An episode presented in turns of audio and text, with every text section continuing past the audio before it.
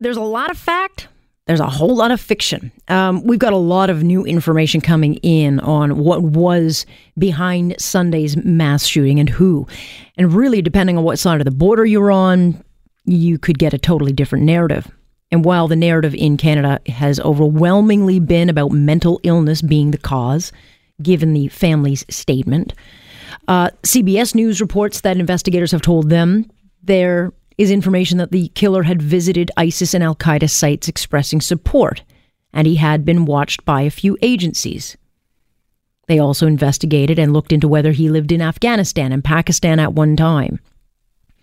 And that article came out almost right after the public safety minister, Ralph Goodell, said, yep, no national security threat here. He wasn't on a wait list that we know. So what access to the American networks? I mean, CBS is not some fringe group. They are one of the mainstream. They did report on the van killings. A lot of the American outlets reported on the van killings and had way more information than Canadian outlets. So what access do they have to information that we don't? And now tonight, the Toronto Sun is reporting new information on the man who put himself as a point of contact to the family and who released the statement late yesterday, just before the news hour. And I think anyone who had doubt in that statement will see this new information certainly as something that raises an eyebrow. Anthony Fury penned that column. He joins us now. Hello there. Hey, Alex. Where do we start? Let's talk about Mohammed Hashim, who is the point person between, I guess, the family and the media. And according to your article, which is now online, I've tweeted that out. You can also get it in the Toronto Sun. According to your article, he's a professional activist on record saying he's committed to framing a new narrative on Muslims in Canada, that he wants to start a national public movement. You say what?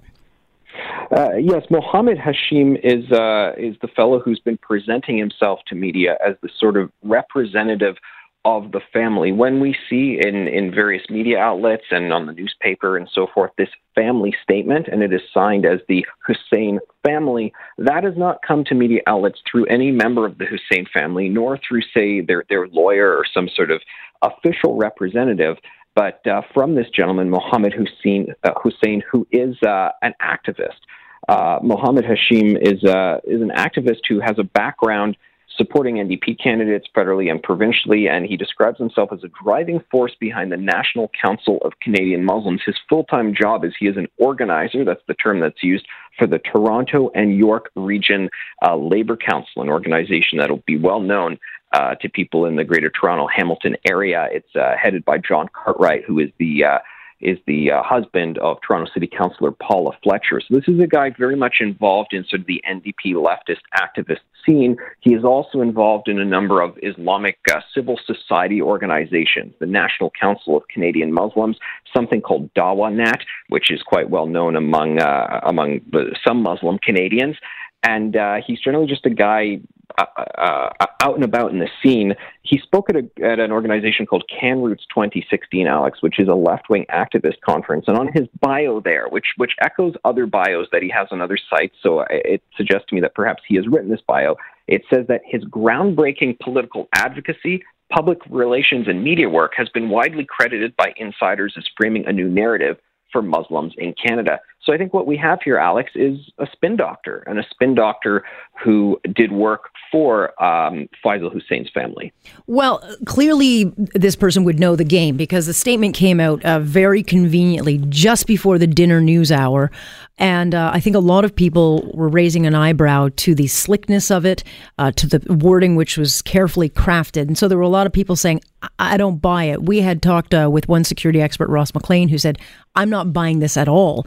And so there are people that say, yeah, this doesn't sound right. And through reporting, including yours, now CBS, National Post has an article out tonight by Christy Blatchford also saying mental illness does not seem to be really a thing that police had dealt with. In fact, it was other issues that they were being brought in to look at. Yeah, absolutely. And we're going to have more stories going live at the Toronto Sun website later tonight that suggest the same thing. Speaking with people who knew him, family members who know him, it's very interesting that we have sort of a couple knee-jerk reactions. Generally, we think when something like this happens, well, was it Islamic radicalism or was it mental illness? And that's just sort of the playbook we use. After the vehicular ramming, we learned about this sick community called Incel. Mm-hmm. So maybe we've included that in our calculus now. And it's funny, everyone was saying, what is it? What is it? And I was on the John Oakley show yesterday when the name dropped that it was Faisal Hussein. And then 15 minutes later, we also learned that there was a family statement, a very polished statement, attributing it to severe mental illness. And one of the people on the panel who's there with John Oakley and I on the show, she immediately sort of, you could see it click. She was a more left-wing panelist, and she said, well, there you go. The narrative then is that Doug Ford needs to invest more in mental health and mental illness issues. And I thought, whoa.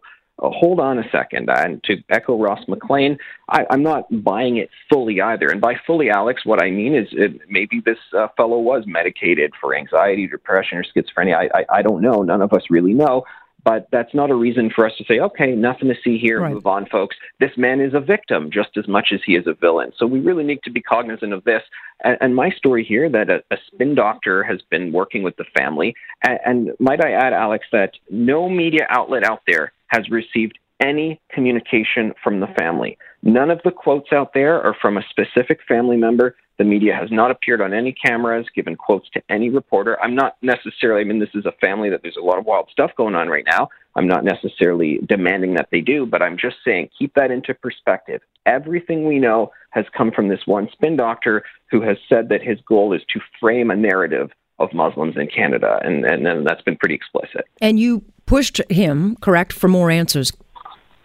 That is correct. There was an exchange that a couple reporters at the Sun had with him, and initially he refused to talk. He said, "I'm sorry, I have no comment for the Toronto Sun. I think Joe Warmington's piece was incredibly irresponsible. I have no trust in your organization to convey any truth," because Joe reported that police were looking into his online activities, Faisal Hussein's, and saying that they had an interest in the shooter. And I guess that perhaps Mr. Hashim took an issue with that. He did later respond to someone else, to myself, and say, look, I'm a friend of the family. I've shared their statement as requested. I am not their spokesperson.